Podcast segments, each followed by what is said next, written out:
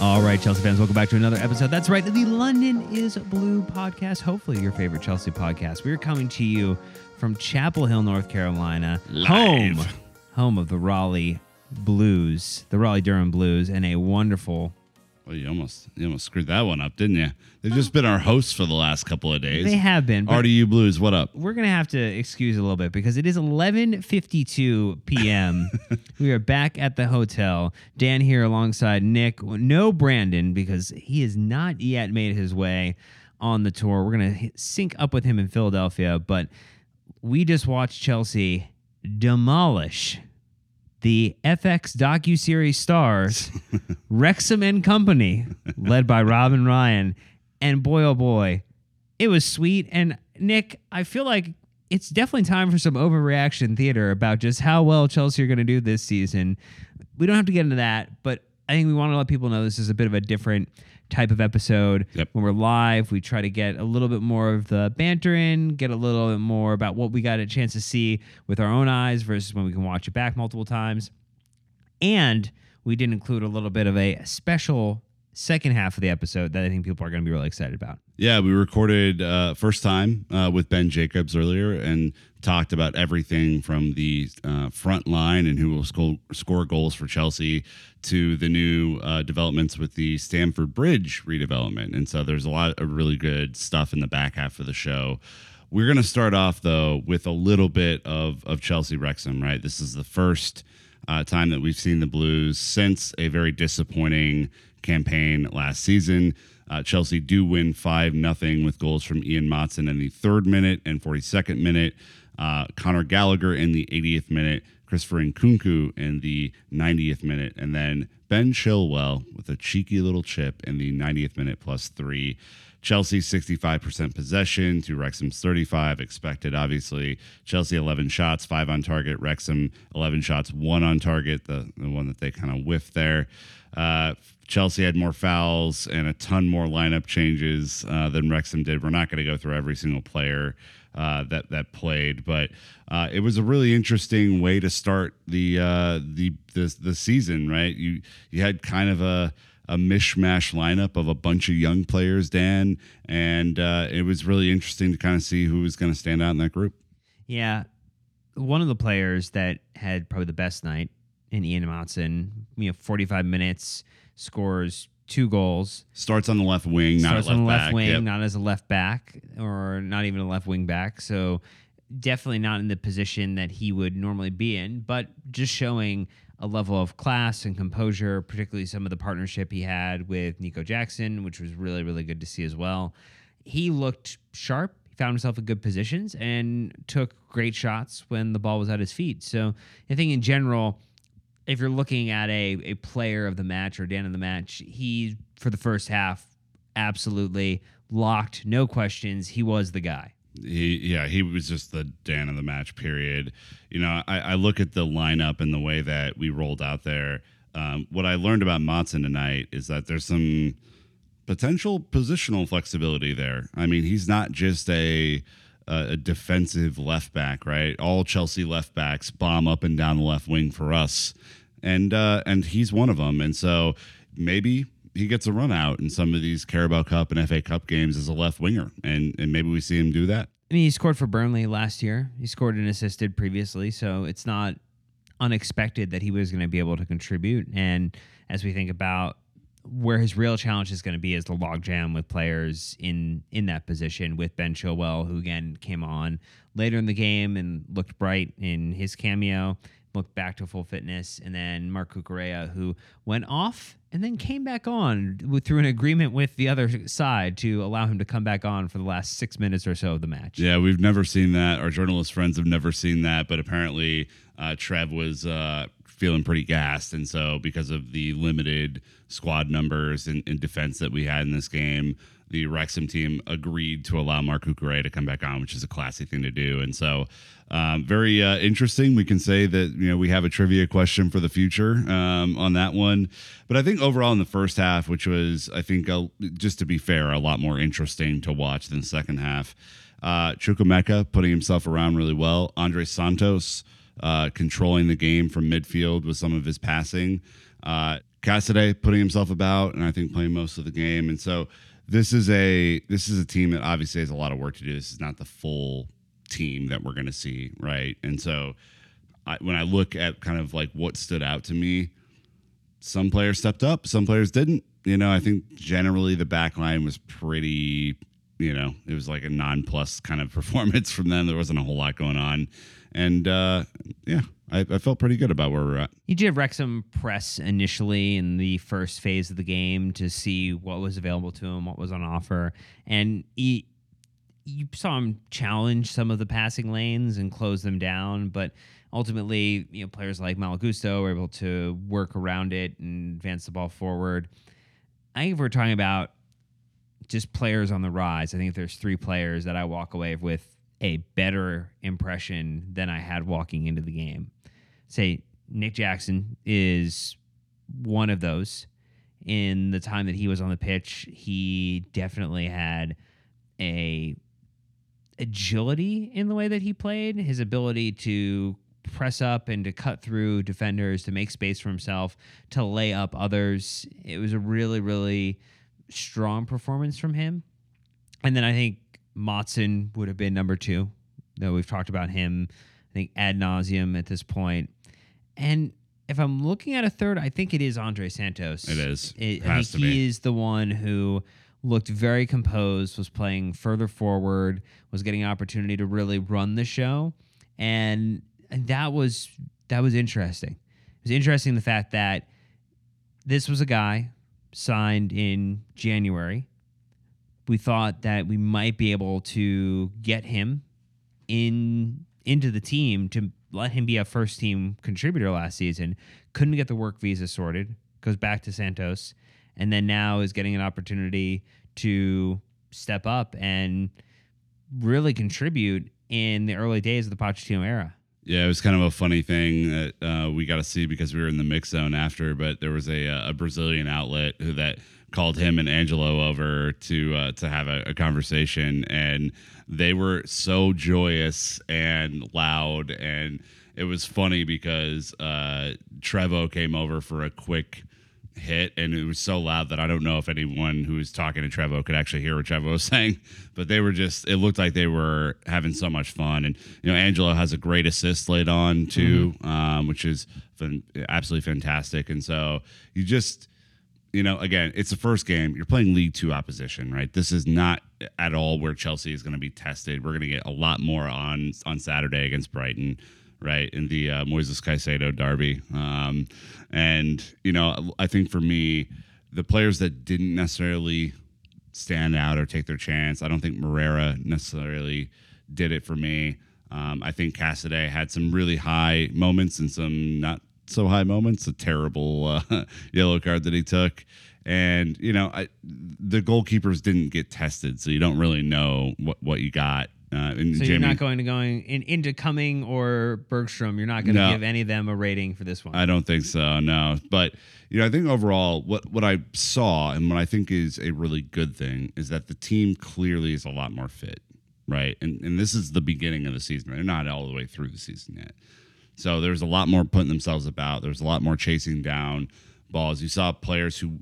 You know, sometimes would miss a pass to each other. Who one would commit and go grab it and then recycle it. So I, all of that is good. After what we saw last year, all of that is a positive sign. Obviously, a lot more technical work to do with the ball. I think they've been doing a lot of strength and conditioning, Dan, and Yeah. it's like, you know, once you get on the pitch and you start doing ball work, it's a whole different deal. And that's where Nkunku really looked lively in the handful of touches that he got at the end of the game. And I, I was really impressed uh, with him and with Nick Jackson with the runs they were making. Vertical runs through the defense. As long as someone could put a ball over the fucking top to him, we're gonna score goals because they're they're always open. Well, yeah, the Golden Nkunku scored where he rounded the keeper really got far wide to the right and then was able to turn around and slot it in.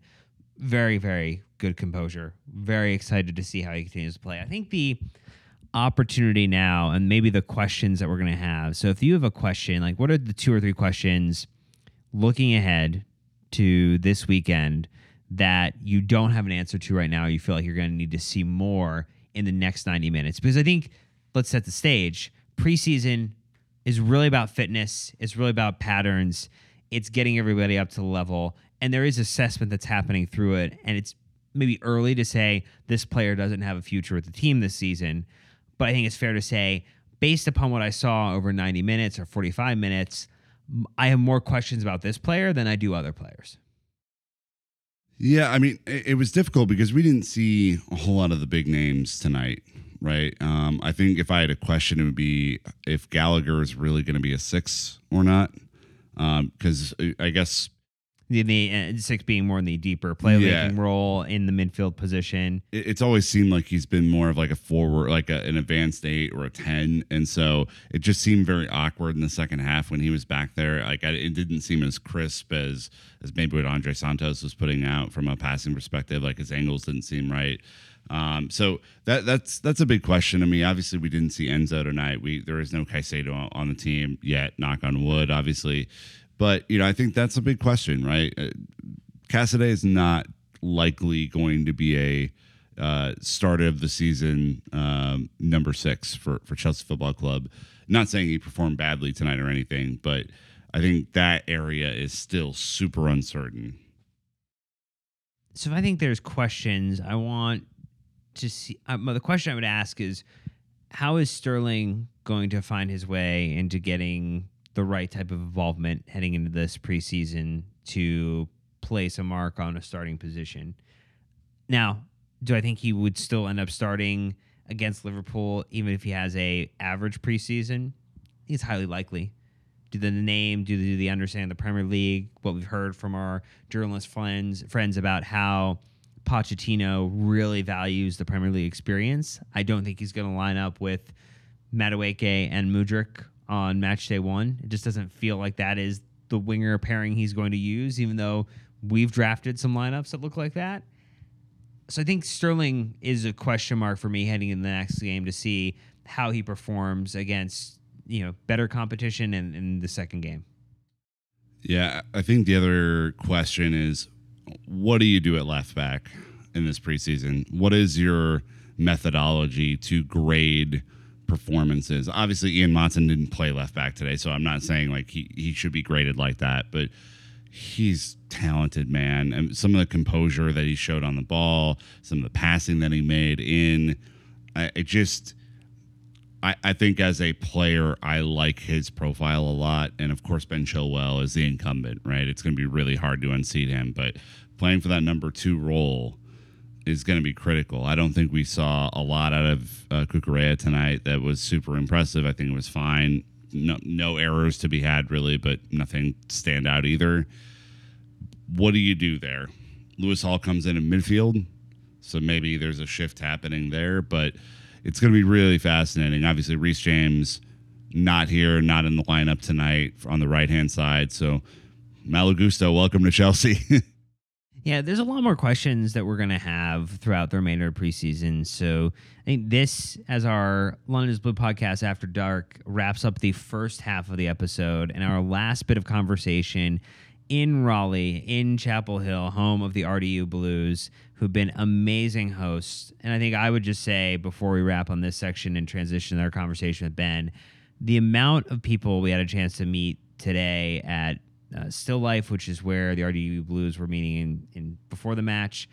Absolutely incredible. Just so thankful for anyone who walked up to us, who uh, bought us a shot, bought us a beverage. Uh, our friends from uh, Denver, Virginia, uh, multiple places throughout the U.S. who just came up and had the nicest things to say, and that was really really appreciated we, we can't thank you enough for listening. We can't thank you enough for taking the time to do that. We very much are happy to take a photo. There are a couple people asked and i really appreciate them asking but please just force the photo on us. We'll absolutely take it with you. Yeah, uh, it's it's a very unreal thing to go through, and and we're we're really happy to do it. Um, uh, one last shout out to to Tiff, to Shell, to uh, the rest of the RDU Blues.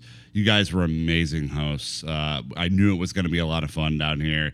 You guys uh, accelerated my expectations of of what this tour could look like, and so despite some challenging circumstances, I think you guys put on one hell of a show, and we we deeply deeply appreciate it. well look the ball is now in philadelphia's court as we get an early flight today at time of recording to get up there and get ready for what is going to be another fantastic run of content. We're looking forward to getting you some great information while we're there on the ground. But this is going to do it for the first half of the episode. So enjoy the conversation with Ben Jacobs. And I think Jake will probably say something about just keeping the blue flag flying high at the end of the episode there.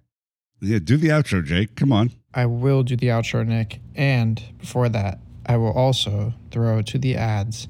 Thank you so much to our sponsors, and we will be right back. All right, Chelsea fans, welcome back to another episode. That's right, the London is Blue podcast. And this is just a little bit of an excerpt that we're including in our Wrexham match review. So we're recording this after, well, we're recording before the match, but we're recording it after our first day here in Raleigh. We've got Nick with us as well, and a first time First cap. first time guest on the podcast, or Ben Jacobs, sports broadcaster. There's pressure now. Making my debut. Great to be here. We're uh, we're very excited you've been able to make some time. We know that uh, you're a little little jet lagged at the moment, but we've gotten you some caffeine. We feel like we're in a better spot there. How has your first U.S. tour with Chelsea going?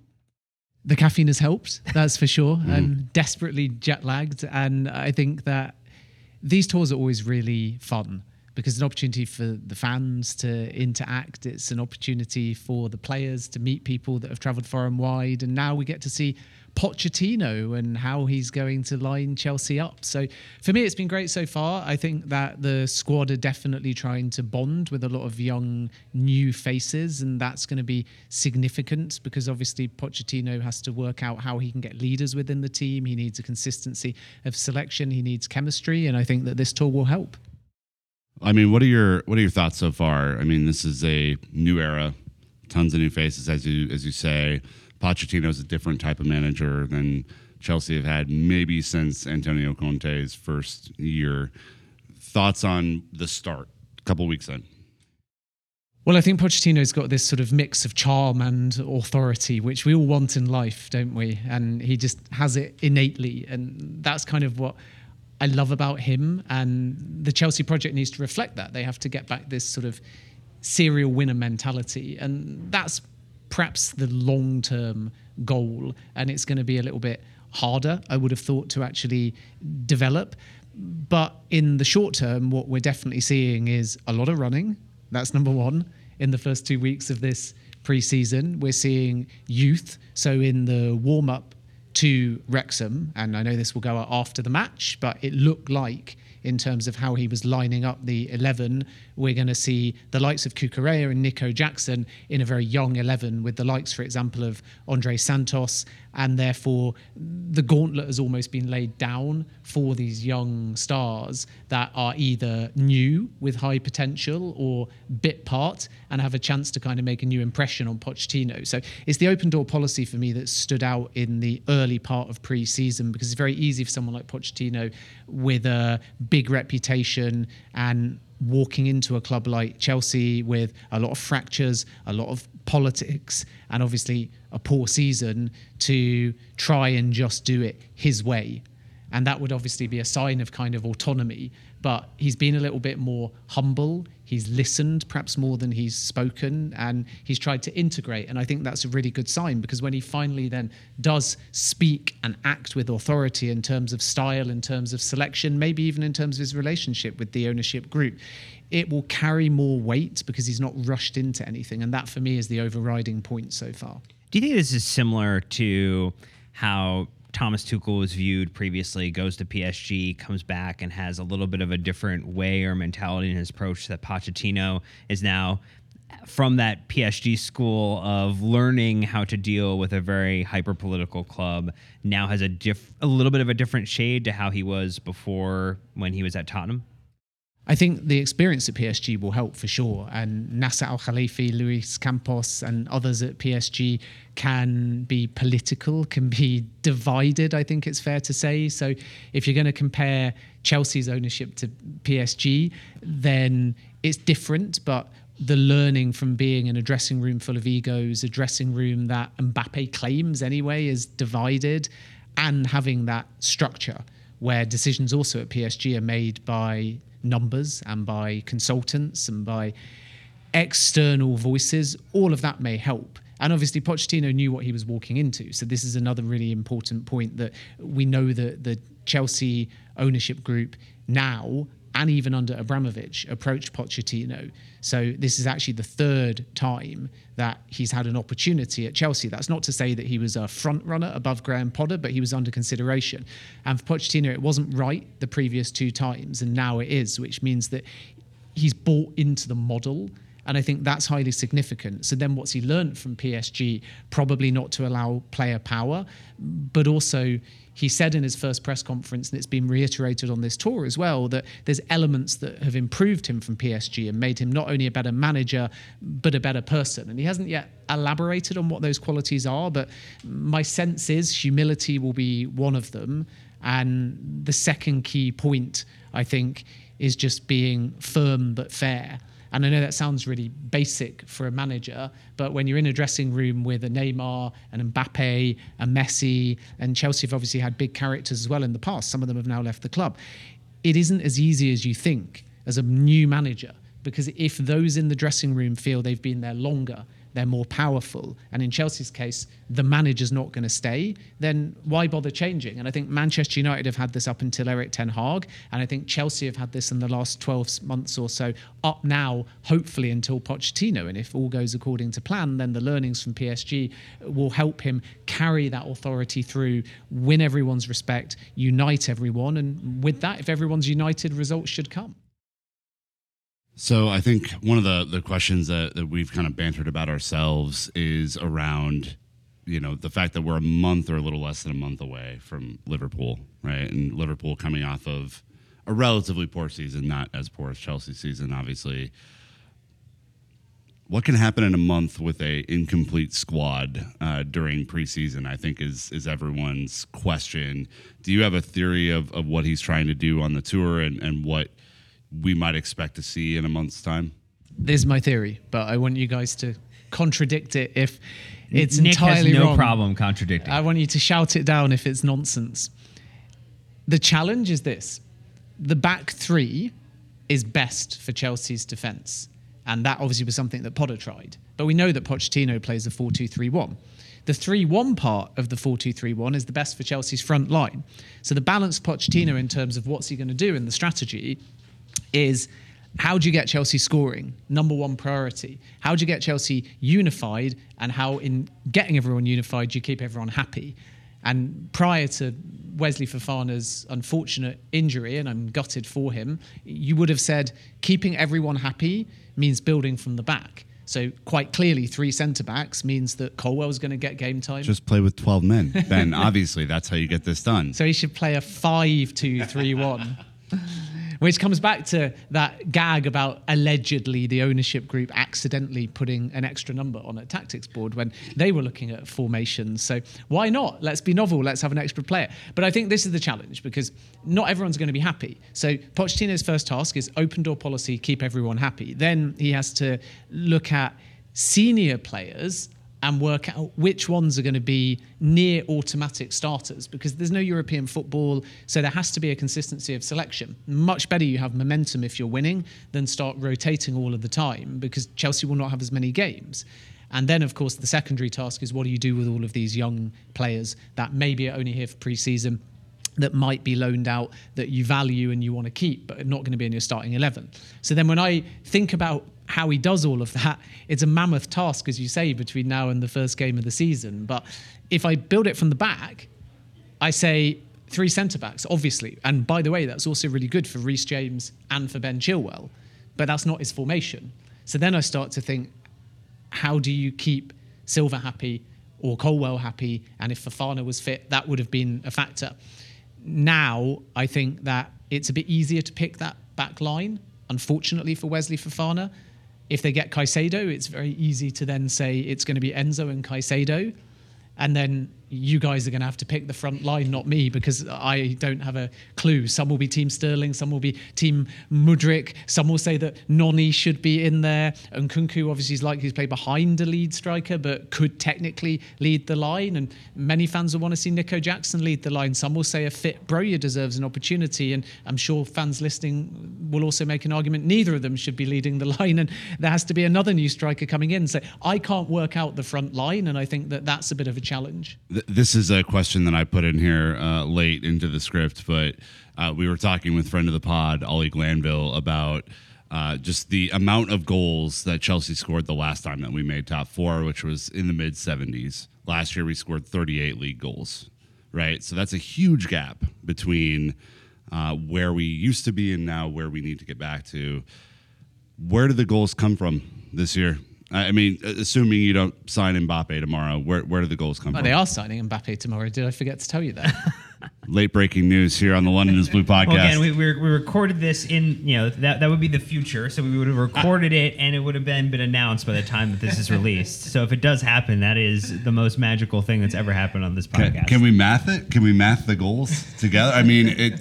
It would seem to me like you're going to need 10 to 15 from Nkunku. You're going to need Sterling to overperform his nine last year.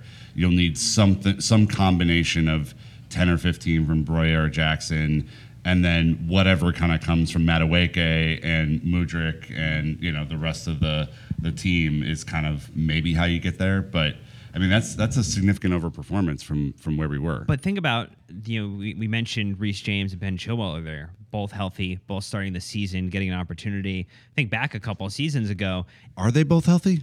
Or is only one of them healthy? both of them being healthy enough to contribute. We know that it was precautionary or precautionary for Reece to stay back a little bit. But, you know, those two individually could contribute 10 goals together, maybe more, depending upon how the system sets up. They can contribute in terms of assists as well. So I think from even just the defense, you could look at 10 to 14 goals potentially coming from that part of the pitch as well. So I think there's there's definitely a way to ladder up to the number that you're looking for, and it doesn't necessarily have to be with people who are coming outside. It's I think maybe improving the efficiency of the players who are here currently.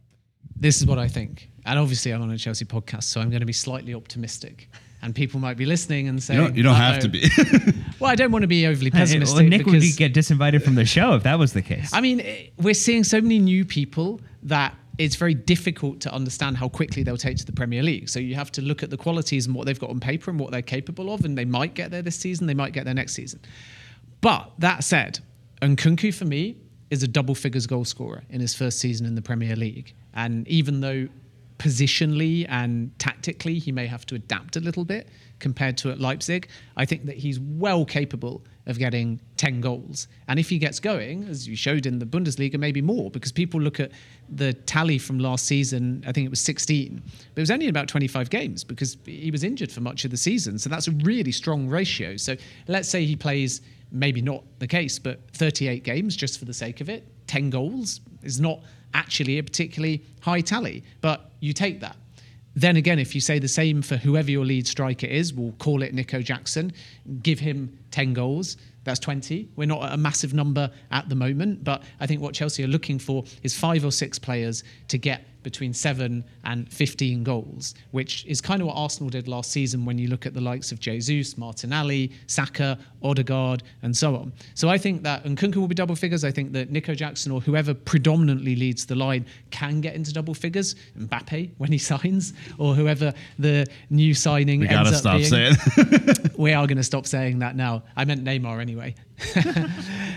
but the goals behind, as you say, are far more interesting in my opinion. So can Mudryk, for example, get seven goals, seven assists, that type of thing? Can Reece James get six or seven goals? Can he get somewhere in the region of the same number of assists? Because then you start saying all these people chipping in with seven to 10 goals, five or six players at the club that can get in that ballpark add a few from behind from defence, and maybe it's not 70 goals, but it will be somewhere close at that point to 60.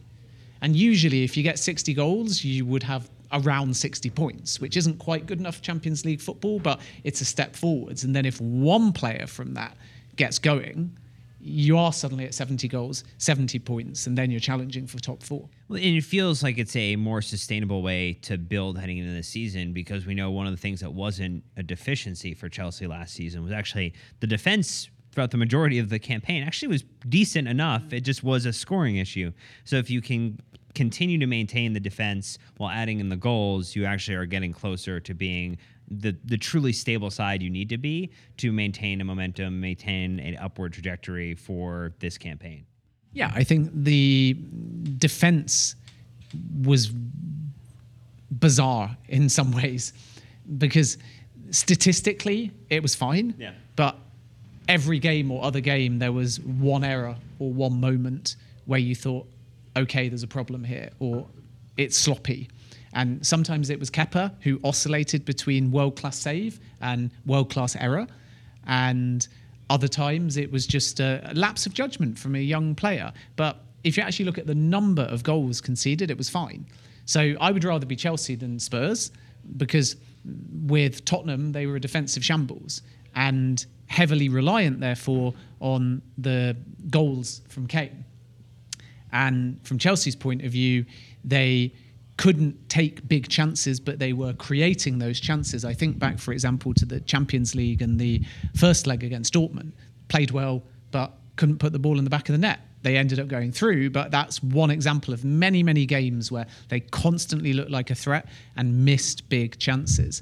And this is why I would rather be Chelsea than Spurs, because if Chelsea had one player, Harry Kane, then that is 20 plus goals, maybe even 30. And even with the last season that they've had, that one player, that one difference, those extra 30 goals, and they rocket up the table. Whereas from Tottenham's point of view, they've got to create a whole new style under a manager that's completely different to Antonio Conte. They've got to sort out their defensive shambles, and they still might lose Harry Kane. So I think that Chelsea have got the bones. It's just a case of have they got the chemistry, the leadership, and that one focal point that can actually put the ball in the back of the net week after week. And and it's not just statistics either, because there were plenty of games last year where Chelsea played well enough to win a match, right? When the ball doesn't go in the back of the net, it affects you mentally. Mm. It affects the team's morale. And despite how well you play, one error can undo you, right? At that point, if you're not scoring any goals. So, I, you know, if the team does get rolling, if they do come out in the first game against Liverpool and put a goal or two in the back of the net, I think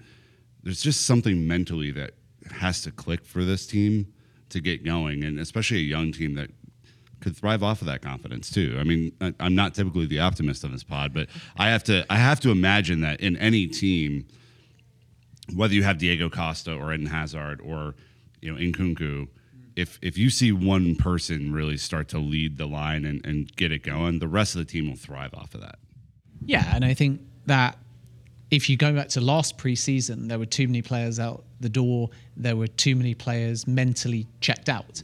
And this again is why Pochettino is looking for chemistry because when one player succeeds, you celebrate that and it breeds momentum.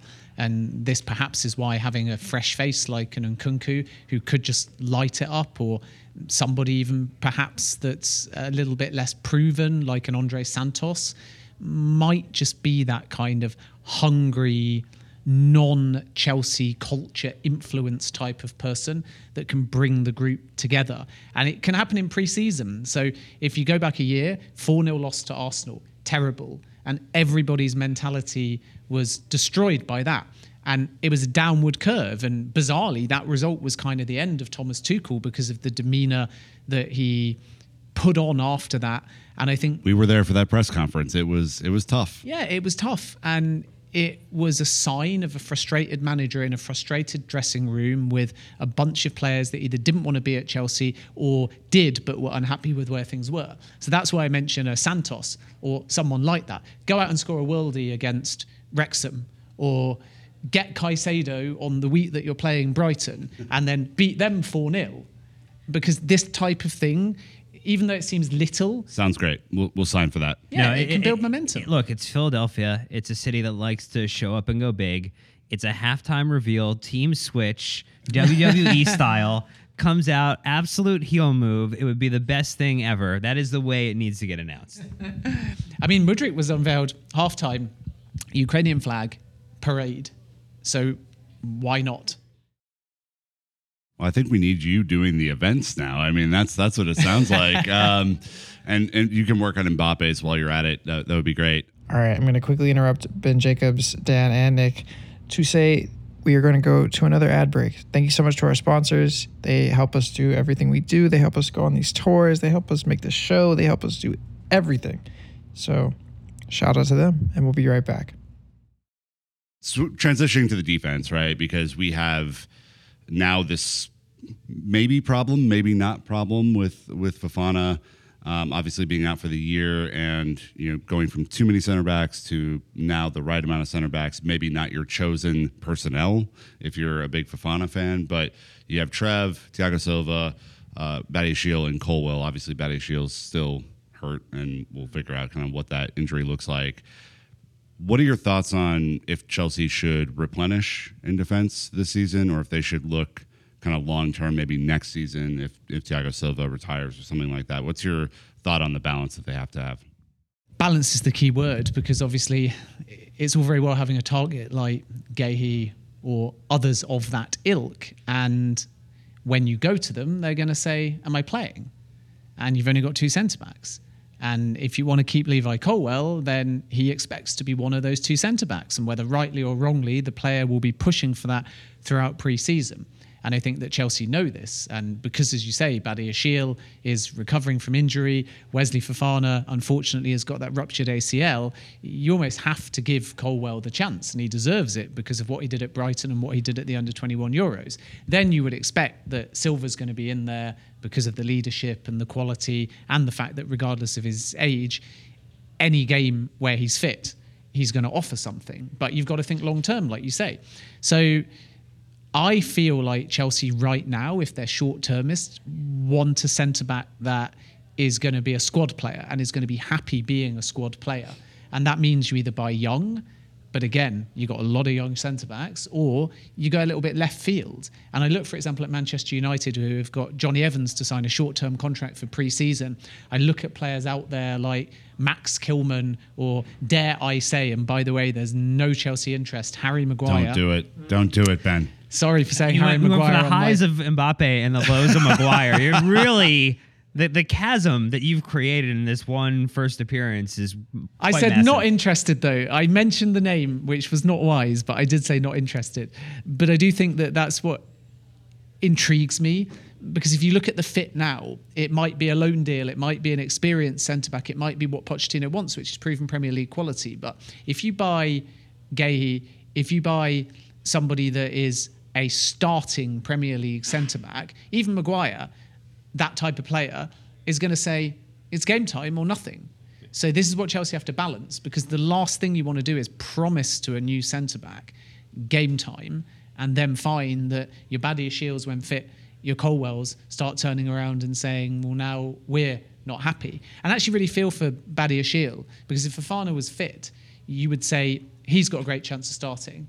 And obviously, with Levi Colwill, he is probably going to get an opportunity. And by the way, whatever the selection is, I still think Pochettino's got no problem if he needs to play two left-sided centre backs, which means that when you look at the dynamic, it doesn't really matter what side they traditionally play on in this formation. I think he's quite happy to play two left-sided or two right-sided ones. So when I sort of add it all up, you see the desire to man manage Colwill. You see the desire to bring in a new centre back, which I think is legitimate because of the injury to Fofana. You see Silva, who's got leadership and will play, in my opinion, at least 20 of the 38 games. So Badiashile must be sitting there thinking, I was brilliant, but Koulibaly made the Champions League squad. So then I played less Premier League time because we were preparing for Dortmund, followed by Real Madrid. Then he comes back in and again does well. He's been outstanding in training. He gets injured. And now suddenly he's probably thinking, Colwill's above me. Fofana when fit is above me. Silva's above me. And Chalobah's thinking the same thing. And this is unfortunately the challenge of having such a large squad. So I think Chelsea will sign another centre back. I don't think that they see it as so urgent, but because of the injury to Fofana, if they can get the right name at the right price that has the right mentality, and it's that last point that's important, that fits into the squad and is not too demanding, I think they'll move. And Gehi is one target for sure, but I think there'll be others that tick that box of squad rather than starters because of the Colwill situation and because of the fact that I think Silva's going to get game time. So, as we kind of round out the conversation, there is a lot of news we're talking about that is about today and what's happening over the next couple weeks. But one of the long term things that the ownership group had committed to as uh, acquiring the club is the revitalization of Stamford Bridge, giving the team a new ground. As of this morning, there was the announcement that the Stoll ground is going to be acquired by the club, which is a major first step in moving and uh, not necessarily moving Chelsea away, but moving towards a place where in the time in the future where Chelsea will be playing at a revitalized Stamford Bridge. What are you, your understanding? You know, maybe from an understanding of like what how that impacts it, how is that affecting their timetable? What's the impact of this? And for those who don't know, like the Stoll ground is directly next to Stamford Bridge, so it is not like it is a you know you you fall into it. It's the one acre lot to the left if you're looking at like the front entrance, the Britannia Gate. It's just highly significant because it's space, it's progress, and obviously we should point out at the time we're recording this, there's still all kinds of consultation, there's all kinds of engagement with residents, and as the whole process goes forwards, supporters as well.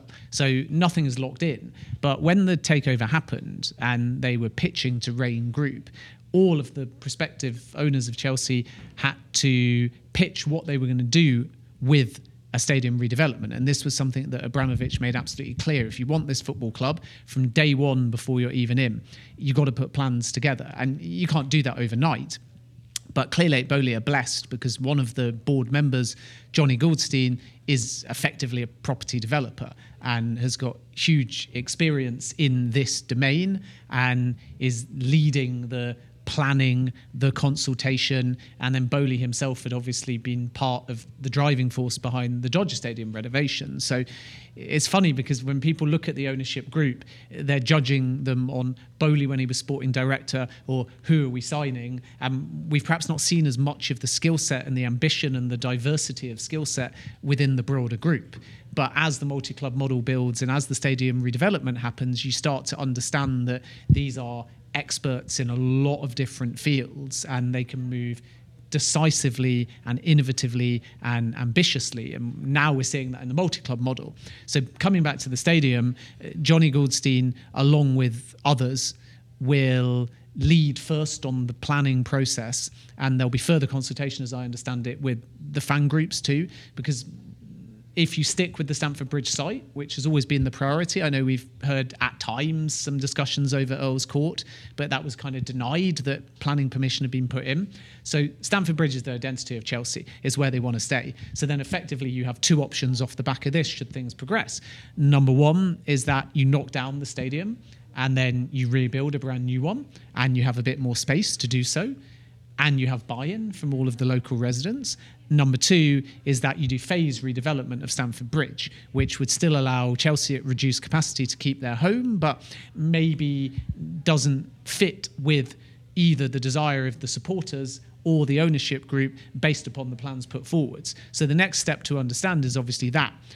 What is the pro of knocking down Stamford Bridge? Probably a more innovative, modern stadium that allows for a better fan experience and non-football income. What is the downside? It ultimately requires Chelsea to find a new temporary home, and stadiums take time to be built. So you have to do what Spurs did, and they went to Wembley. But now people are not moaning about Wembley, even though they were for many years. They're talking about the fantastic new stadium. So that's effectively number one. Or number two is you say we just want to keep playing in Stamford Bridge, but we need to develop it bit by bit by bit. And the phase redevelopment may sound clean because you don't have to find a new home, but it's slow. And that's the kind of major con there. So I think talking to sources, but it's my opinion and obviously there's no unity at this point that the preference would be to knock down Stamford Bridge to find a new home and to build a brand new stadium on the same site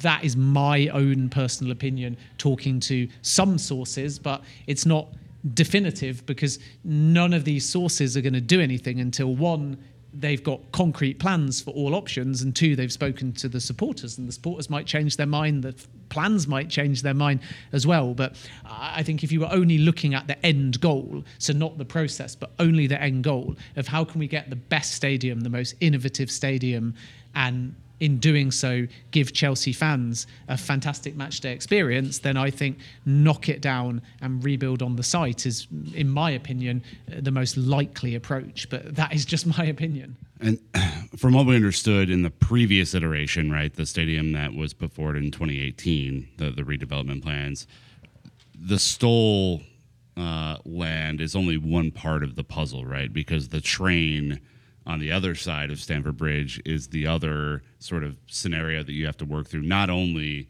the tube station and where the traffic enters and exits and all that sort of stuff, which is, you know, I think if you've been on a match day, you know it can get a little congested when everyone's rushing out. But it's it's where the actual National Rail Services line goes on the other side, and so. uh, Any updates on on what they might do with that, if if indeed you know we're talking months from now, the Stoll agreement is is made, what they might do on the other side? Yeah, I think it's just being investigated, and I think they have to, as you say, understand where they can actually extend the parameters, both in terms of getting planning permission, but also space.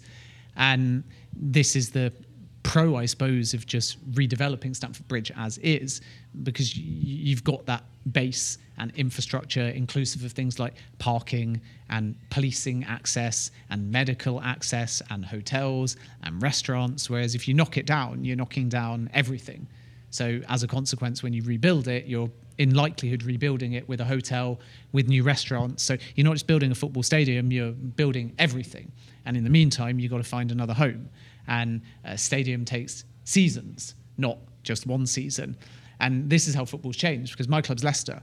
And when Leicester moved from the old Filbert Street to a new stadium, the King Power Stadium, they're practically next to each other. King Power Stadium seemingly came up overnight. It obviously didn't in practice, but it was tactically done to have the minimum disruption.